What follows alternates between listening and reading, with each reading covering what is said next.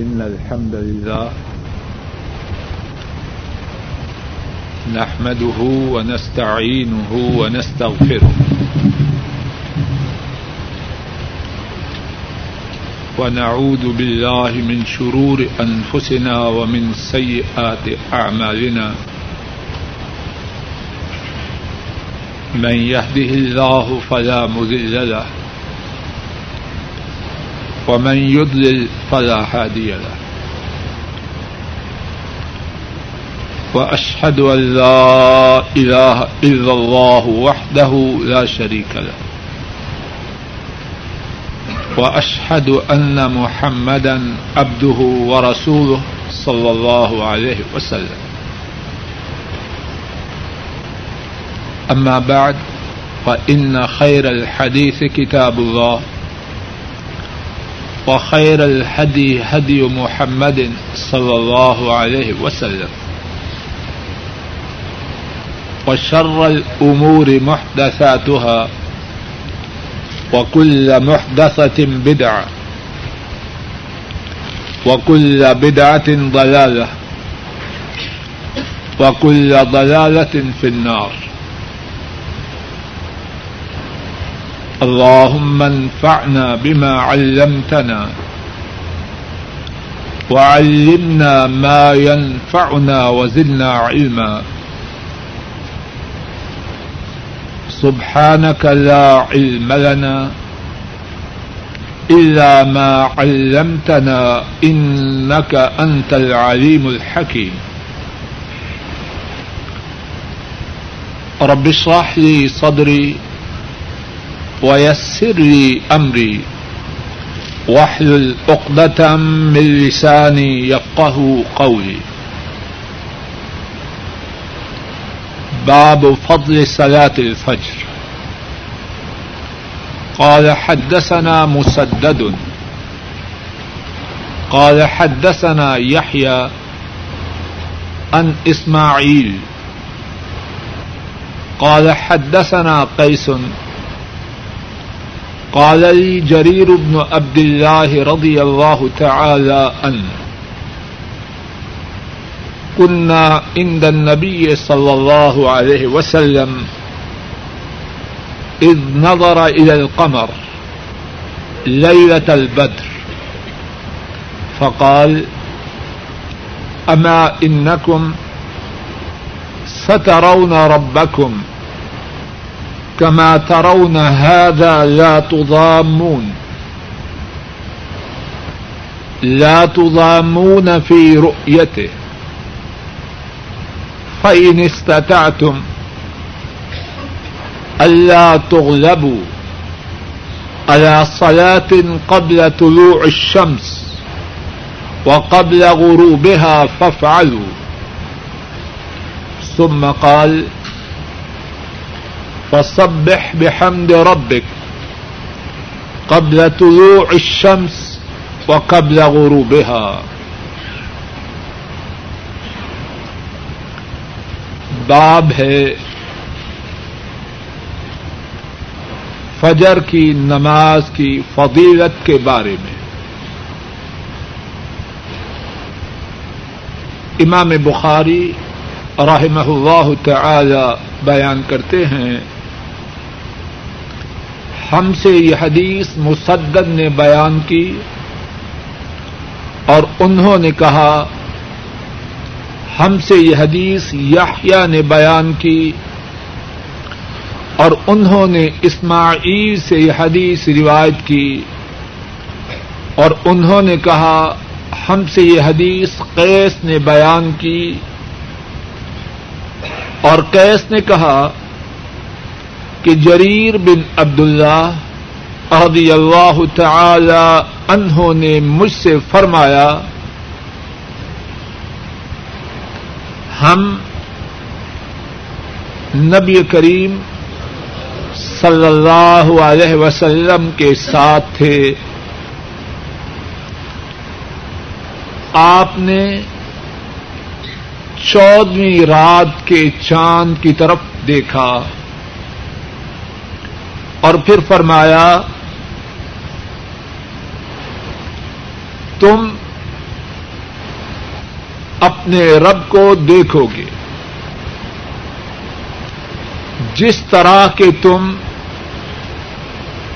اس چاند کو دیکھ رہے ہو اور اپنے رب کو دیکھتے ہوئے تم میں باہمی طور پر کوئی دقت کوئی بھیڑ نہ ہوگی۔ بس اگر تم طاقت رکھو کہ سورج کے طلوع ہونے سے پہلے اور سورج کے غروب ہونے سے پہلے دونوں نمازوں کے بارے میں مغلوب نہ ہو جاؤ تو ضرور ایسے کرو۔ اور پھر آپ نے قرآن کریم کی یہ آیت کریمہ پڑھی، جس کے معانی کا ترجمہ یہ ہے، اپنے رب کی، تم اپنے رب کی تسبیح، ان کی تعریف کے ساتھ پکارو۔ سورج کے طلوع ہونے سے پہلے اور سورج کے غروب ہونے سے پہلے۔ امام بخاری رہ محلہ اس باب میں نماز فجر کی شان و عظمت کے متعلق بات بیان فرما رہے ہیں۔ اور اس باب میں امام بخاری راہ اللہ نے جو احادیث بیان کی ہیں، ان میں سے پہلی حدیث وہ ہے جس کے الفاظ اور معانی آپ سن چکے اس حدیث کے معانی کا خلاصہ ایک مرتبہ پھر سماعت کیجیے حضرت صلی اللہ علیہ وسلم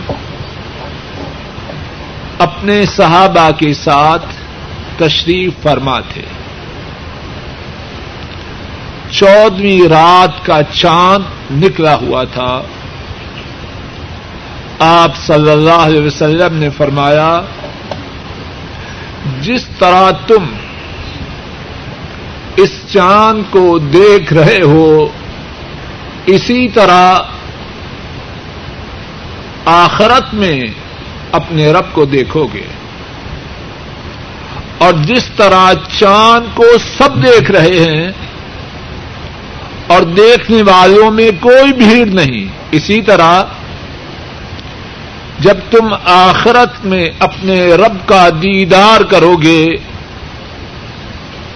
تمہارے درمیان رب جلال کے دیدار کے وقت آپس میں بھیڑ نہ ہوگی۔ اور آپ نے فرمایا، دو نمازوں کی اگر حفاظت کر پاؤ، سورج کے طلوع ہونے سے پہلے والی نماز اور سورج کے غروب ہونے سے پہلی والی نماز، ان دو نمازوں کی حفاظت کر پاؤ تو ضرور کرو۔ اور پھر آپ نے قرآن کریم کی، آیت کریمہ کی تلاوت کی فصب بحمد ربک قبل طلوع الشمس و قبل غروبها۔ آپ اپنے رب کی تعریف کے ساتھ اس کی تسبیح سورج کے طلوع ہونے سے پہلے اور سورج کے غروب ہونے سے پہلے بیان کیجیے۔ اس حدیث پاک کے متعلق کچھ ہفتے پہلے اللہ کی توفیق سے تفصیل سے گفتگو ہو چکی ہے۔ لیکن اس حدیث کی اہمیت کے پیش نظر اور کچھ نئے ساتھیوں کی آمد کے پیش نظر میں نے یہ مناسب جانا کہ اللہ کی توفیق سے اس حدیث پاک کے متعلق دوبارہ گفتگو اختصار سے پھر ہو جائے۔ شاید کہ اللہ اس حدیث پاک پر عمل کرنا میرے لیے اور آپ سب کے لیے آسان فرما دے۔ اور اس حدیث پاک میں اللہ مالک کے دیدار کا جو ذکر ہے، وہ ہم نالائکوں، ناکاروں، نکموں اور پاپیوں کے نصیب میں فرما دے۔ اس حدیث پاک میں کتنی ہی باتیں ہیں، ان میں سے ایک بات یہ ہے رسول کریم صلی اللہ علیہ وسلم اپنے صحابہ کے ساتھ تشریف فرما ہیں۔ چودہویں رات کے چاند کو دیکھتے ہیں۔ اب اس کو دیکھتے ہی کیا بات شروع کرتے ہیں۔ جس طرح تم اس چاند کو دیکھ رہے ہو، اسی طرح آخرت میں اپنے رب کا دیدار کرو گے۔ اس جملے میں کتنی باتیں ہیں۔ ان میں سے پہلی بات، ہمارے رسول کریم صلی اللہ علیہ وسلم جب بھی موقع میسر ہوتا اس موقع سے فائدہ اٹھاتے ہوئے دین کی بات کرتے ہائے میرے اللہ، ہمارے انداز کتنے بدل چکے کون ہے ہم میں سے جو اس طرح کرتا ہے؟ ہم تو وہ ہیں دین کی بات میں سے بگاڑ کی بات نکالتے ہیں۔ ہمارے رسول کریم صلی اللہ علیہ وسلم موقع ملتے ہی اس سے استفادہ کرتے کس لیے؟ حضرات صحابہ کو، امت کو دین کی بات سمجھائی جائے۔ لوگوں ہم میں بڑی خامیاں ہیں۔ اور انہی خامیوں میں سے ایک بڑی خامی یہ ہے کہ دین کی بات کہنے اور سننے کا ہماری زندگیوں سے رواج اٹھ رہا ہے۔ ہسپتال میں جائیں۔ جوان آدمی، طاقتور آدمی، موزی اور مہلک بیماری میں تڑپ رہا ہو۔ دین کی بات سمجھانے کا کتنا عمدہ موقع ہے۔ کتنے ہیں لوگ جو اس موقع سے فائدہ اٹھاتے ہوئے اپنے آپ کو اور دیگر موجود حضرات کو دین کی بات کی طرف توجہ دلاتے ہیں۔ قبرستان میں جائیں کسی عزیز پیارے دوست کو دفنانے کے لیے۔ دین کی بات سمجھانے کا کتنا عمدہ موقع ہے۔ کیا ہم اس سے فائدہ اٹھاتے ہیں؟ کسی کو خسارا ہو جائے، دین کی بات سمجھانے کا کتنا موقع ہے۔ کسی کا حادثہ ہو جائے، کتنا موقع ہے دین کی بات کہنے کا۔ کسی کو کامیابی نصیب ہو جائے، کتنا عمدہ موقع ہے آخرت کی کامیابی کی طرف توجہ دلانے کا۔ کیا ہم اس موقع ان مواقع سے فائدہ اٹھانے والے ہیں؟ دوسری بات، ہمارے رسول کریم صلی اللہ علیہ وسلم دین کی بات کو سمجھانے کے لیے تشبیح کا استعمال کر رہے ہیں۔ اپنے رب کو کس طرح دیکھو گے؟ جس طرح اس چاند کو دیکھ رہے ہیں۔ کیوں تشبیح استعمال کر رہے ہیں؟ کہ امت کی سمجھ میں بات آ جائے۔ اور تیسری بات، پہلی دونوں باتوں سے کیا بات سمجھ میں آتی ہے؟ ہمارے رسول کریم صلی اللہ علیہ وسلم کے سینہ اتھر میں کو دین کی بات سمجھانے کی کتنی طرف ہے۔ کون مواقع سے استفادہ کرے گا؟ کون مثالوں سے، تشبیہات سے بات کو سمجھانے کی کوشش کرے گا وہی جس کے سینہ میں تڑپ ہو۔ کرائے کا ٹٹو ایسے کام کرتا ہے۔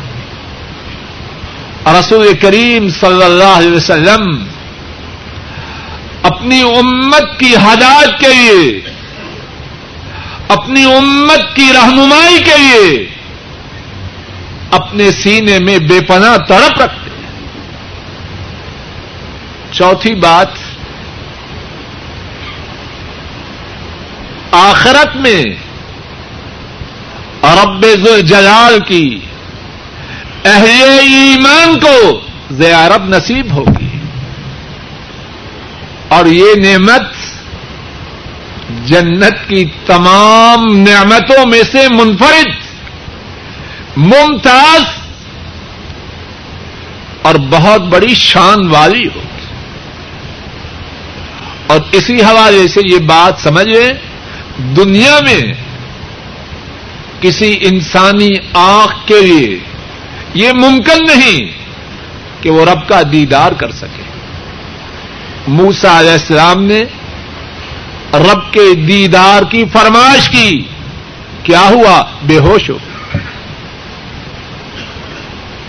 نبی کریم صلی اللہ علیہ وسلم، معراج کی رات۔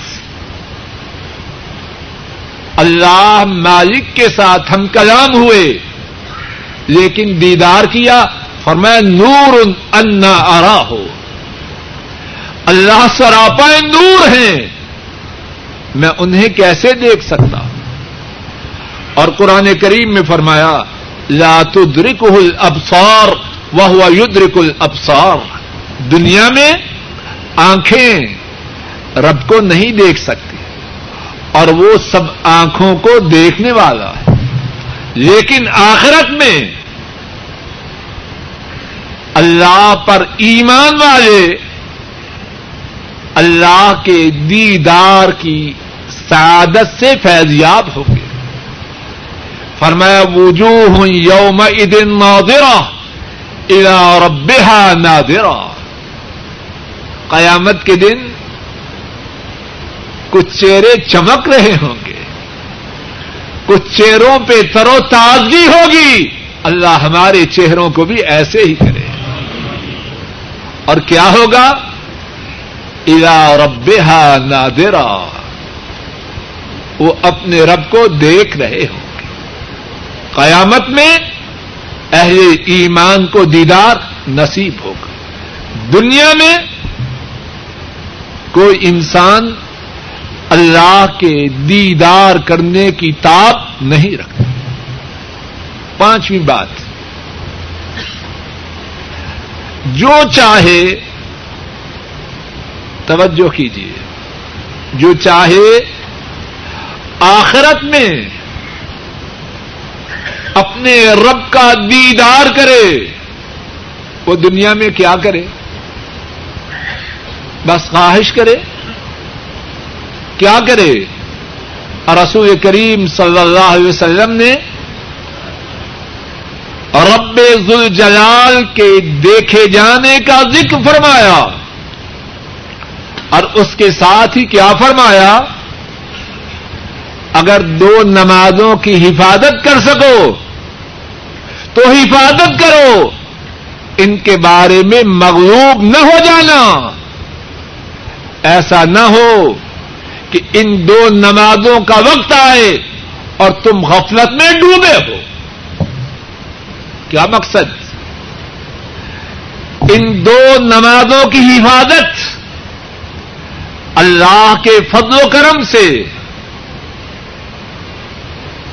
ان کے عوض میں، ان کے سیا میں اللہ جو انعامات عطا فرمائیں گے، ان میں سے ایک بہت بڑا انعام یہ ہوگا ارشوائے رب، ان دو نمازوں کی حفاظت کرنے والوں کو اپنا دیدار نصیب فرمائے۔ اور وہ دو نمازیں کیا ہیں؟ کون کون سی ہیں؟ فجر کی نماز اور دوسری اثر کی نماز اور وہی فجر کی نماز جو جمعرات چھٹی کے دن ہمارے بہت سے بد نصیب ساتھی سات آٹھ نو دس بجے پڑھتے ہیں اور جمعہ المبارک کے دن جب اس نماز کا وقت آتا ہے، ہمارے بہت سے بد نصیب ساتھی مردوں کی طرح پڑے۔ ہے ایسے کہ نہیں؟ یہ بدبخت رب کے دیدار کے پانے کے طلبگار ہیں۔ نبی کریم صلی اللہ علیہ وسلم نے کیا فرمایا؟ ان دو نمازوں کی حفاظت کے بارے میں پیچھے نہ رہ جانا۔ دیدار الہی کے خواہش مند ہو۔ ان دو نمازوں کی حفاظت کرو۔ اور بعض بدبخت اور بد نصیب ایسے بھی ہیں۔ اللہ سب مسلمانوں کو ایسے بدبختوں میں شامل نہ کرے۔ دفتر سے آئے، ملازمت سے آئے، خوب کھایا۔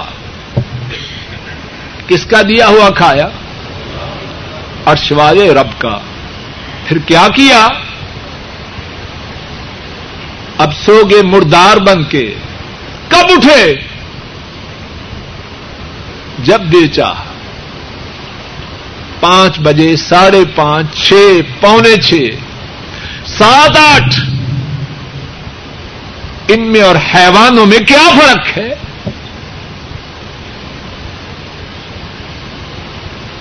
کھایا اور سو گئے۔ اس بات کو بھول گئے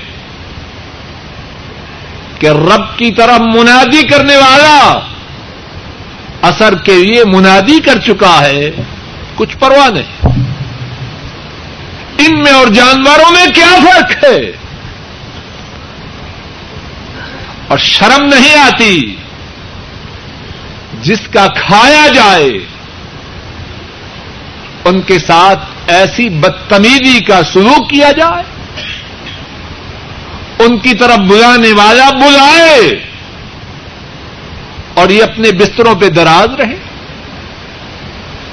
اس نماز کی حفاظت کتنی اہم اور بعض ہمارے ساتھی اس نماز میں کتنی کوتاہی اور سستی کرنے والے چھٹی بات ان نمازوں کا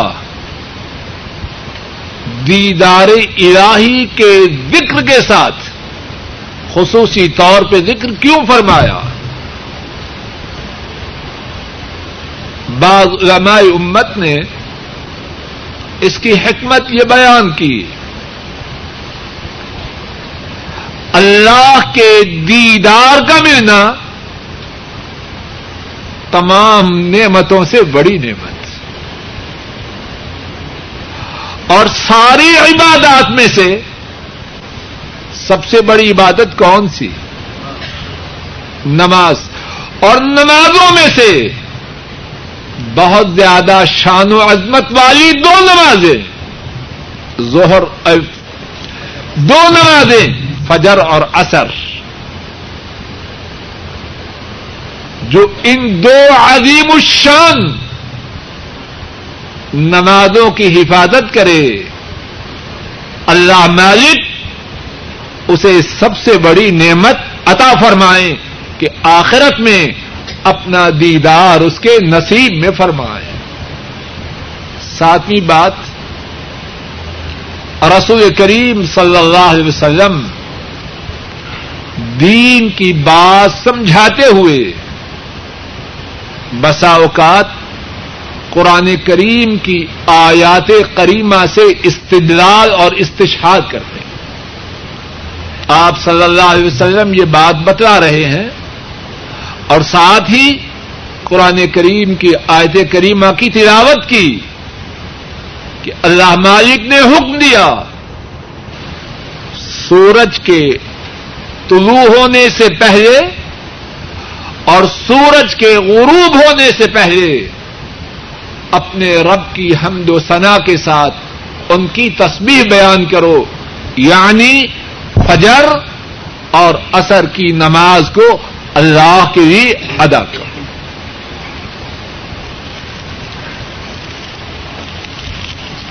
قال حدثنا خطبة بن خالد۔ قال حدثنا همام قال حدثني ابو جمرة ان ابي بكر بن ابي موسى ان ابيه ان رسول الله صلى الله عليه وسلم قال من صلى البردين من سل البردین دخل الجنہ امام بخاری رحمہ اللہ بیان کرتے ہیں، ہم سے یہ حدیث خطبہ بن خالد نے بیان کی۔ انہوں نے کہا، ہم سے یہ حدیث ہمام نے بیان کی۔ انہوں نے کہا، مجھے یہ حدیث ابو جمرا نے بتلائی۔ اور ابو جمرا نے ابو بکر بن ابی موسا سے یہ حدیث روایت کی اور ابو بکر نے یہ حدیث اپنے والد محترم سے روایت کی۔ ان کے والد محترم حضرت ابو موسا رضی اللہ تعالی ان انہوں نے بیان کیا کہ رسول کریم صلی اللہ علیہ وسلم نے فرمایا، جس نے دو ٹھنڈی، جس نے دو ٹھنڈی نمازیں پڑھی، وہ جنت میں داخل ہو گیا۔ اس حدیث پاک میں بھی کتنی ہی باتیں ہیں، دو باتوں کی طرف اشارہ اللہ کی توفیق سے کیے جاتا ہوں۔ پہلی بات یہ ہے، اور وہ بات بہت احادیث میں اور اللہ معاف کرے، جتنی بات وہ ہمارے اسلاف میں کثرت سے موجود تھی، ہماری غفلت اس بات سے اتنی ہی زیادہ۔ کیا ہے وہ بات؟ توجہ کیجیے اور بات وہ ہے، اور اصل بات تو وہ ہے جس کا تعلق ہم سے ہو۔ بات کہنے اور سننے کا اصل مقصد تو یہی ہے۔ کیا وہ بات ہے؟ اس حدیث کے راوی کون ہیں؟ میرے ساتھ توجہ کیجیے کون ہے اس حدیث کے روایت کرنے والے حضرات صحابہ میں سے؟ حضرت بولیے، ابو موسا رضی اللہ تعالی ان انہوں نے یہ حدیث کس کو بتلائی؟ اپنے بیٹے کو۔ ہائے میرے اللہ۔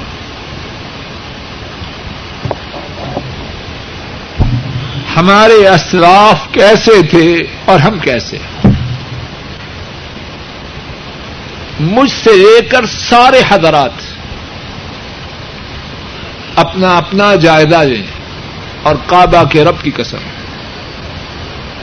میرا یہ یقین اور عقیدہ ہے کہ یہ بات انتہائی اہم ہے اور ہمارے خاندانوں کی بربادیوں کا ایک بہت بڑا سبب اس بات کی طرف بے توجگی ہے۔ ابو موسا رضی اللہ تعالی ان رسول مکرم صلی اللہ علیہ وسلم کے فرمان مبارک کو سنتے ہیں۔ اب وہ فرمان مبارک کس کو سناتے ہیں؟ لوگوں، سب بولو، اپنے بیٹے کو۔ اگر کیفیت یہ ہو، اللہ کی رحمت سے نسلوں میں دین چلنے کی امید ہے کہ نہیں؟ بولو۔ اور اگر باپ نے اس موضوع پہ کبھی گفتگو ہی نہیں کی، اولاد برباد ہو، اب ماتم کرے کس کا کرے؟ اولاد کا کرے یا پہلے اپنا کرے؟ جواب دو۔ پہلے اپنا کرے۔ اس بدبخت نے اپنے اسراف کے طریقہ کو چھوڑا۔ سب جائیداد ہو کون کون ہے جو اس بات کی طرف ہم میں سے توجہ کر رہا ہے؟ اور بات کو اور زیادہ اپنے دل و دماغ میں راسک کرنے کے لیے سب سے سوال کرتا ہوں اور اپنے آپ سے بھی۔ آج صبح سے لے کر اب تک ہم نے اپنی اولاد کو دین کی کون کون سی بات بتلائی جائزہ لے۔ اور پھر آج اس کے بعد جائزہ لیں۔ گزشتہ سارے ہفتہ میں اپنی اولاد کو دین کی کون کون سی بات بتلائی گزشتہ سارے مہینے میں، گزشتہ سارے سال میں دین کی کتنی باتیں بتلائی اگر ہم اپنی اولاد کو دین کی باتیں بتلانے والے ہیں، اللہ کا شکر کریں۔ اور اللہ سے التجا کریں۔ اللہ ہمیں اسی بات پر کار بند رکھے اور اسی بات پر ہماری موت آئے۔ اور اللہ ہماری اولادوں کے سینوں میں دین کی بات کو راسک کر دے۔ اور اگر یہ کیفیت نہیں تو اپنے نقشوں کو ابھی سے بدلنے وگرنا ہماری نسلوں کی بربادی یقینی دوسری بات، اس حدیث پاک میں دو نمازوں کی خصوصی فضیلت کا ذکر ہے۔ فجر کی نماز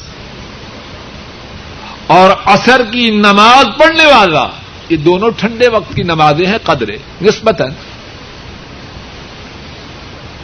دونوں نمازوں کی حفاظت کرنے والا، ان کو ادا کرنے والا کہاں جائے گا؟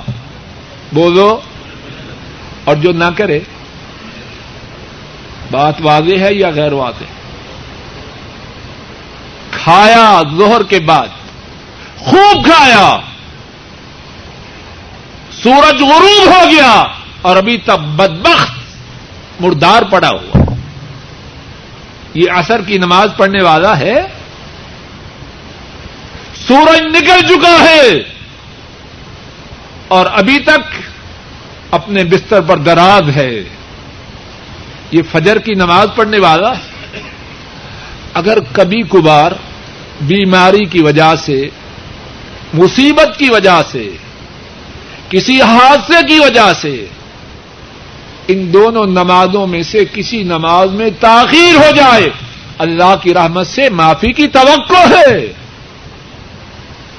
لیکن جس بدبخت کا وتیرا ہی یہ ہو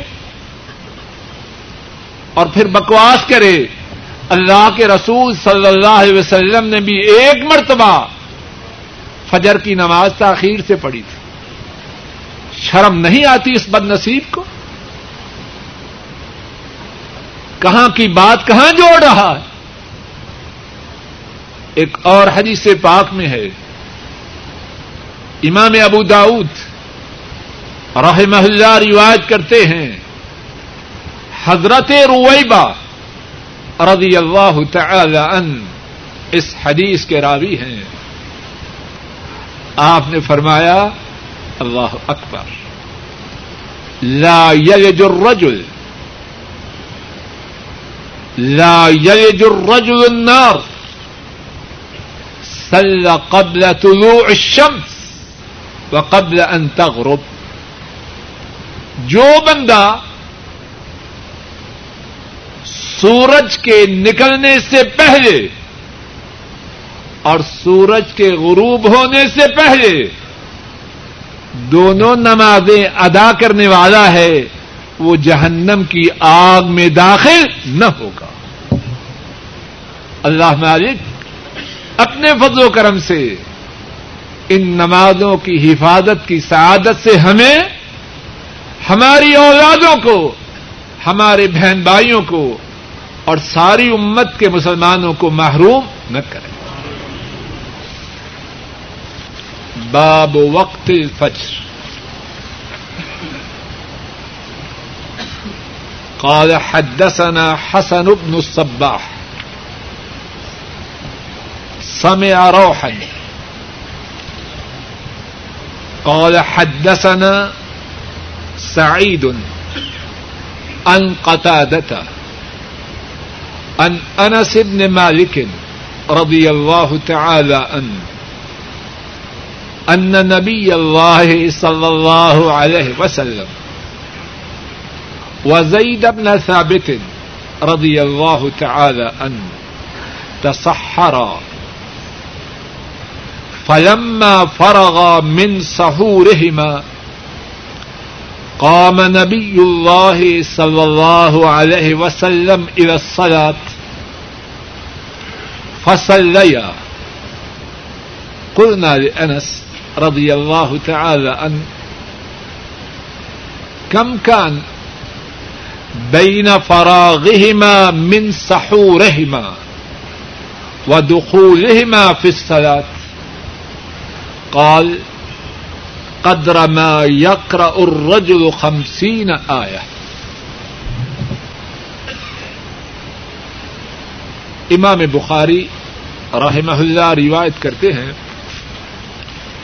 ہم سے یہ حدیث حسن بن صباح نے بیان کی۔ انہوں نے روح سے سنا اور روح نے کہا، ہم سے یہ حدیث سعید نے روایت کی اور سعید نے قطادہ سے اور قطادہ نے انس بن مالک رضی اللہ تعالی عنہ سے یہ حدیث روایت کی۔ انہوں نے فرمایا، اللہ کے نبی صلی اللہ علیہ وسلم اور زید بن ثابت رضی اللہ تعالی انہوں نے سحری کا کھانا تناول فرمایا۔ توجہ کیجیے اللہ کے نبی صلی اللہ علیہ وسلم نے اور زید بن ثابت رضی اللہ تعالی انہوں نے سحری کا کھانا تناول فرمایا۔ جب وہ دونوں سحری سے فارغ ہوئے، اللہ کے نبی صلی اللہ علیہ وسلم نماز کے لیے کھڑے ہوئے، دونوں نے نماز پڑھی۔ ہم نے حضرت انس رضی اللہ تعالی عنہ سے پوچھا، آپ اور زید بن ثابت رضی اللہ عنہ، ان کے سحری سے فارغ ہونے اور نماز کے شروع کرنے کے درمیان کتنا وقفہ تھا؟ توجہ کیجیے سحری سے فارغ ہونے اور نماز کے شروع کرنے دونوں کے درمیان کتنا وقفہ تھا؟ اور کون سی نماز؟ نماز فجر۔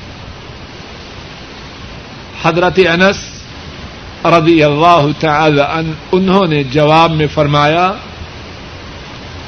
اتنا وقفہ تھا جتنے وقفہ میں قرآن کریم کی پچاس آیات کریمہ کی تلاوت کی جاتی۔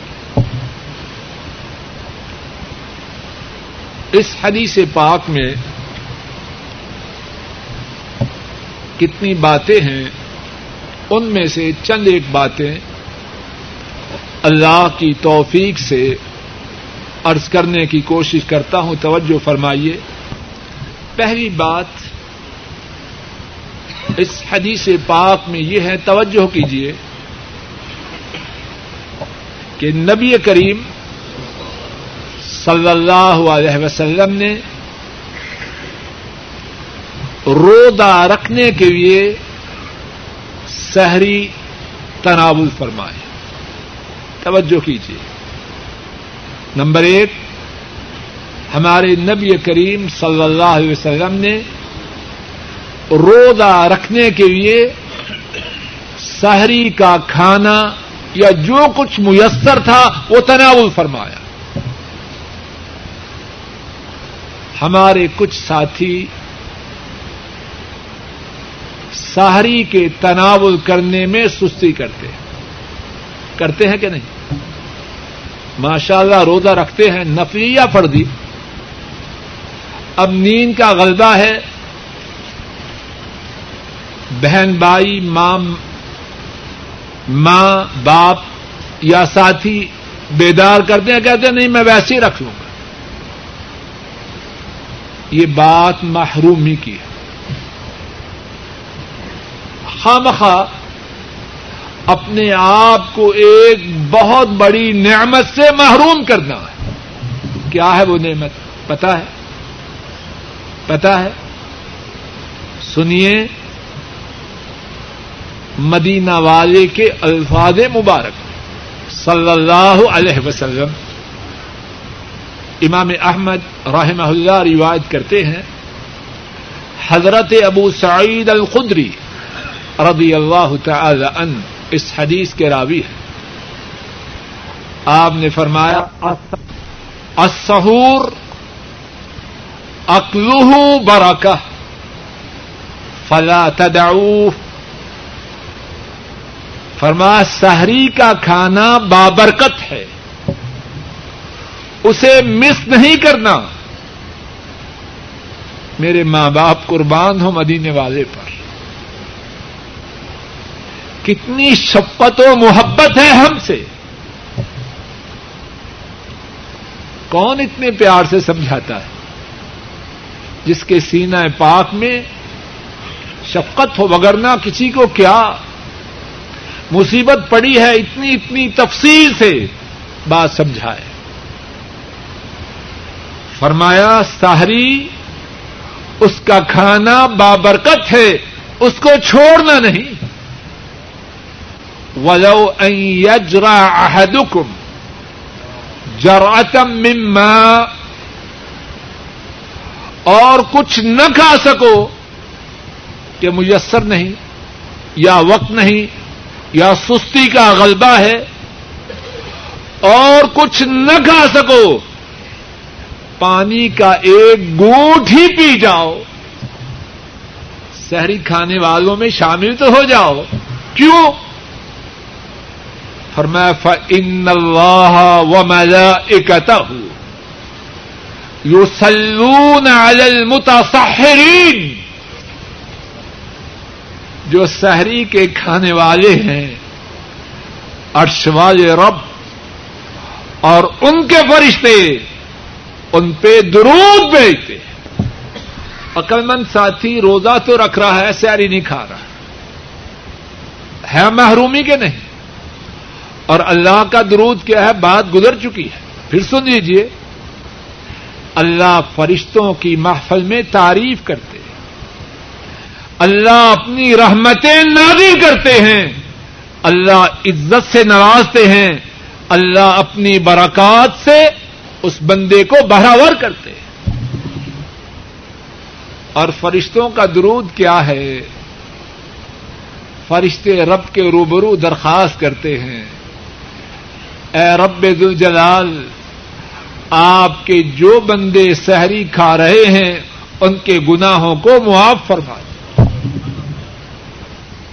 کتنی شان و عظمت ہے سحری کے کھانے کی۔ کھانا میں نے اور آپ نے ہے اور اجر و ثواب اللہ سے پانا ہے، فرشتوں کی دعاؤں کو حاصل کرنا۔ اور یہ عمل مشکل ہے۔ بولو۔ نمبر دو۔ اس حدیث پاک میں دوسری بات یہ ہے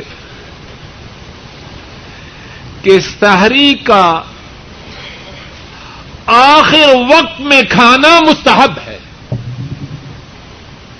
آپ نے کب سحری کھائی؟ ادھر سحری کھائی، ادھر نماز میں چلے گی۔ کب کھائی؟ دو بجے، ایک بجے۔ بعض ساتھی بلکہ کہوں بد نصیب ساتھی۔ دو بجے سحری کھاتے ہیں اور پھر سو جاتے ہیں۔ کب اٹھتے ہیں؟ بعض ساتھی دو بجے سحری کھاتے ہیں۔ اور نماز فجر کی اذان مثلاً چار بجے ہوتی ہے۔ پھر کیا کرتے ہیں؟ سحری کھائی، خوب کھائی۔ اب سو گئے۔ کب اٹھے؟ سات بجے۔ جب دفتر جانے کا وقت ہوا، الارم لگا دیا۔ ساڑھے سات جانا سات بجے اٹھے، نماز کی ٹکرے ماری اور چلے گئے۔ یہ بدبخت آدمی یہ بد نصیب ہے۔ نماز کی گول کر گیا۔ سحری کا سحری کھانے کا مستحب وقت کب ہے؟ آخری وقت۔ آخری وقت میں سہ، اور آخری وقت کا مطلب یہ نہیں کہ اذان ہوگی، اب سحری کھا رہا ہے۔ یہ تو آخری وقت نہیں۔ سحری کے وقت کے اندر اندر۔ جو آخری وقت ہے، وہ مستحب ہے۔ آپ سم نے اسی وقت سحری کھا تیسری بات، اور توجہ کیجیے اور اسی بات کو بیان کرنے کے امام بخاری راہ اللہ نے یہ حدیث اس باب میں بیان کی ہے۔ فجر کی نماز رسول کریم صلی اللہ علیہ وسلم کب ادا کی؟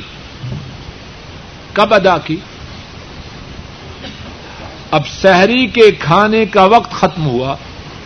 آپ سحری کھا رہے تھے، سحری کے کھانے کے وقت کے بعد یا پہلے؟ بولو۔ ابھی ساری کھانے کا وقت تھا تو تبھی کھا رہے تھے نا؟ بعد میں تو نہیں کھائی۔ آخری وقت میں سحری کھائی۔ اب اس کے بعد نماز فجر کب پڑی سب بولو یار۔ پچاس آیات کے پڑھنے کا وقت بھی یار۔ کتنے منٹ لگیں گے؟ ابا ساتھی کہتے ہیں جی نماز فجر اس وقت پڑھو کہ اگر امام بھول جائے تو بس وہ نماز دوہرا سکے اور سورج نکل آئے۔ اس حدیث پاک کے مطابق یہی ثابت ہوتا ہے۔ بات سمجھ میں صاف ستھری بات۔ سمجھنے کی کوشش کریں۔ انتہائی اول وقت میں حضرت صلی اللہ علیہ وسلم نماز فجر پڑھتے ہیں۔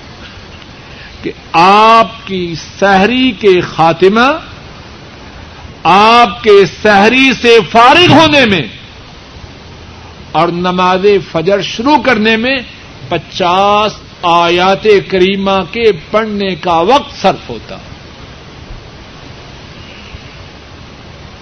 کیا معلوم ہوا کہ نماز فجر اور رسول کریم صلی اللہ علیہ وسلم اولی وقت میں ادا فرماتے چوتھی اور آخری بات اس حدیث پاک کے حوالے سے جو بیان کرنی ہے وہ یہ ہے،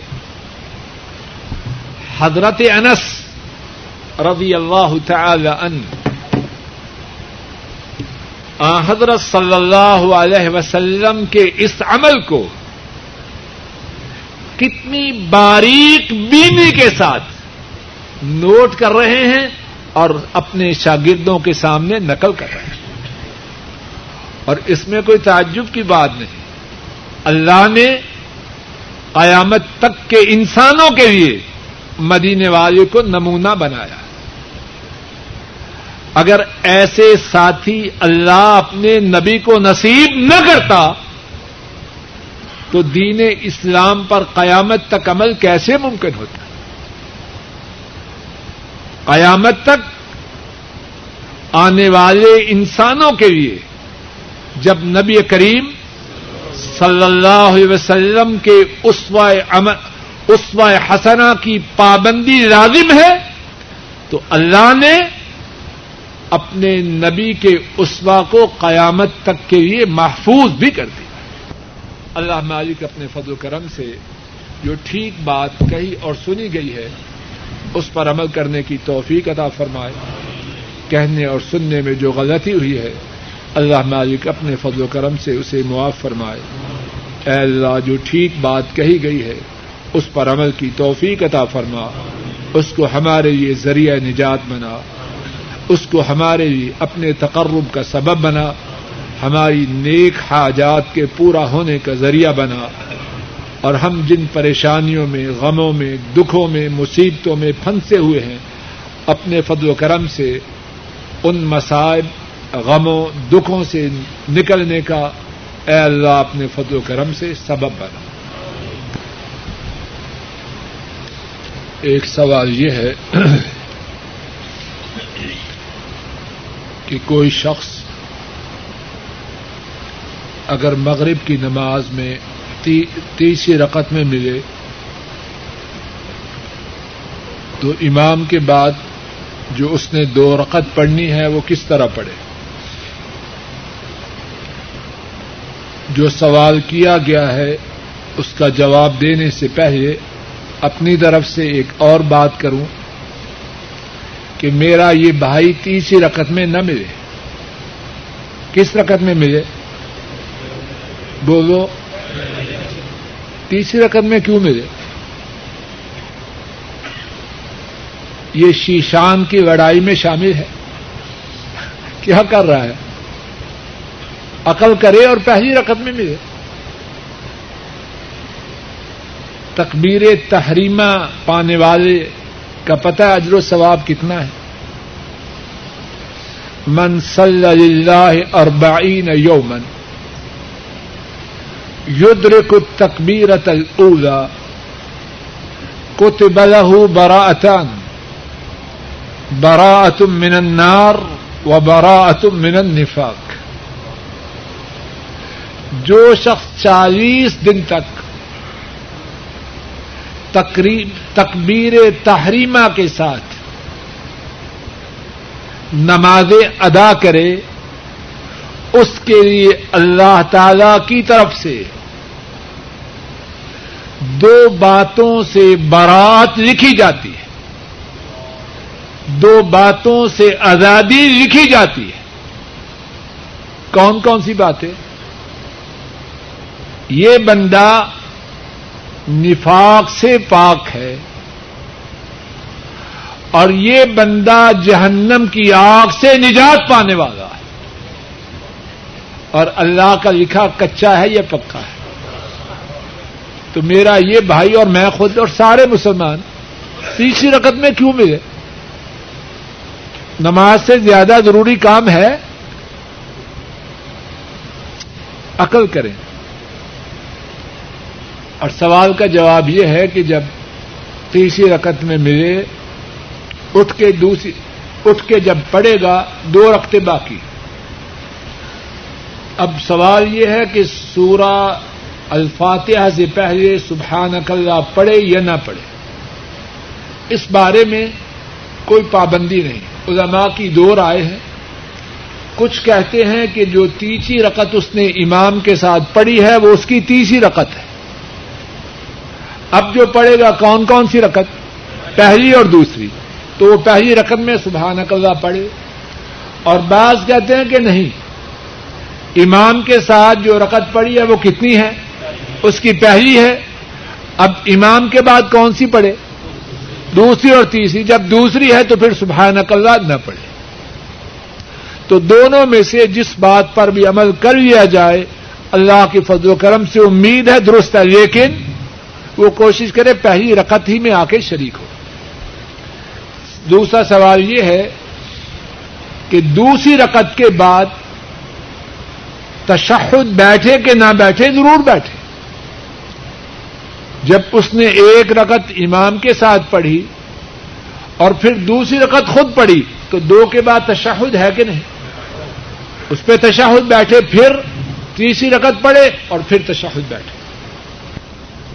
اگر کسی شخص نے جوتی تھامی ہو اور پھر اسی ہاتھ سے قرآن پاک کو چھو لے، تو اس میں گناہ کی بات ہے کہ نہیں؟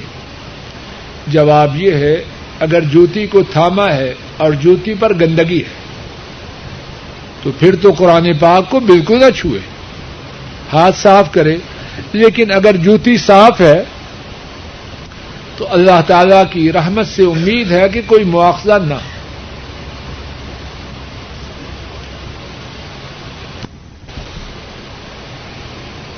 ایک ساتھی نے لکھا ہے کہ وہ گزشتہ پانچ سال سے سعودی عرب میں ہے۔ معاشی حالت کمزور ہونے کی وجہ سے وہ اپنے والدین کی زیارت کے لیے نہیں جا سکا اور اسی دوران اس کے والد محترم فوت ہو گئے۔ اب اس کی والدہ ضعیف اور کمزور ہے اور اس کے پاس سفر کے اخراجات کے لیے پیسے نہیں، تو کیا قرض لے کر پاکستان والدہ کی زیارت کے لیے چلا جائے یا نہ جائے؟ اللہ مالک اپنے فضل و کرم سے ہمارے اس بھائی بے رحم فرمائے، اس کے والد صاحب کی مغفرت فرمائے اور والدہ صاحبہ کو صحت دے۔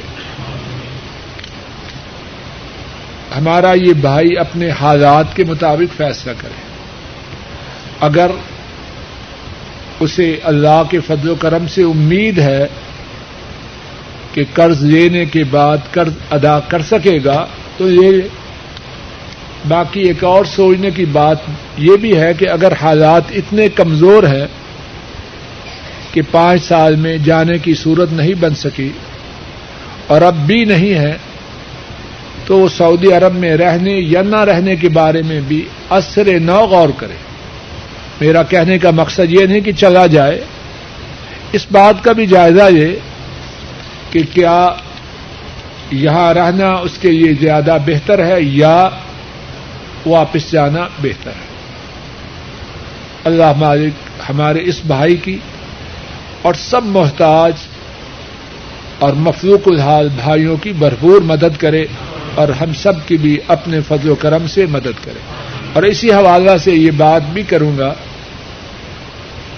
اگر اللہ مالک نے مجھے یا آپ کو یا ساتھیوں کو وسائل دیے ہیں، تو اس قسم کے حالات سن کر اللہ کا شکر کرے۔ شکر بھی کرے اور اللہ کے دیے ہوئے پیسوں کو نافرمانی پہ صرف نہ کرے۔ یہ ریال، یہ پاؤنڈ، یہ ڈالر۔ یہ لازمی نہیں کہ جس کے پاس آ چکے ہیں، ہمیشہ اس کے پاس ہی رہے۔ اللہ نے نے قدم بھی عطا کی ہے بڑی تیزی سے بھاگ جاتے ہیں۔ ان اس قسم کے واقعات سننے سے اپنا جائزہ لے۔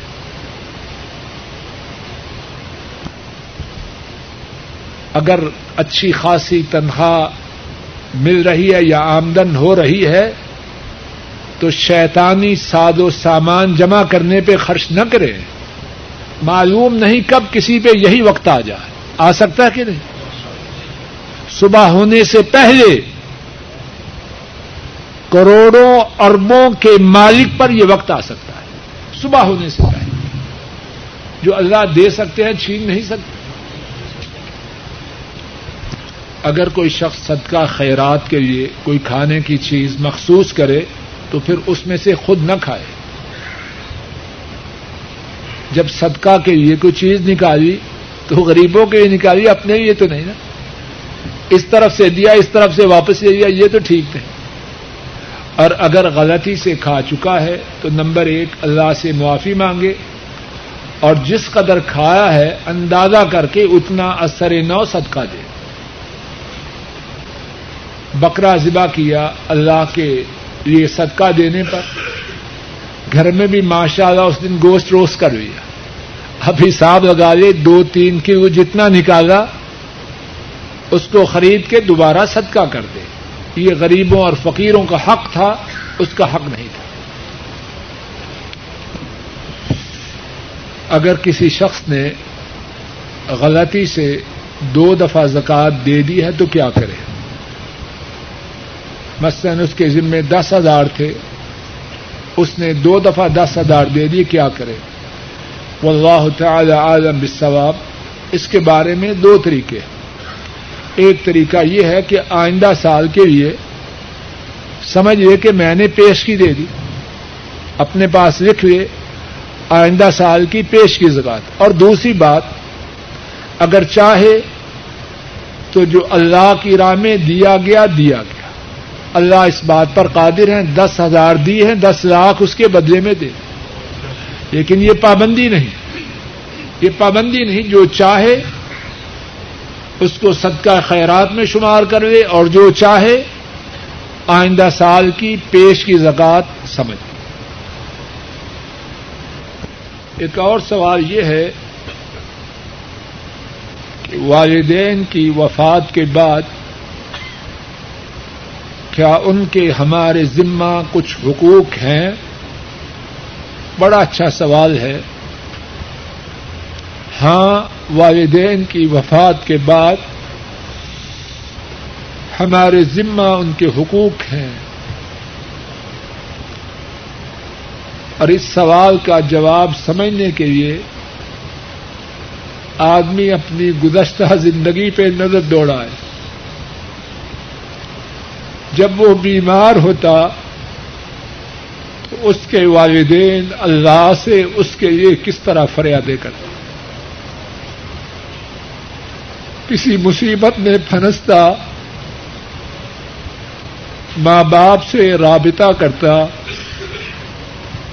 یا ان کو اطلاع ہوتی کس طرح وہ رات کی تاریکیوں میں ہمارے لیے دعائیں کرتے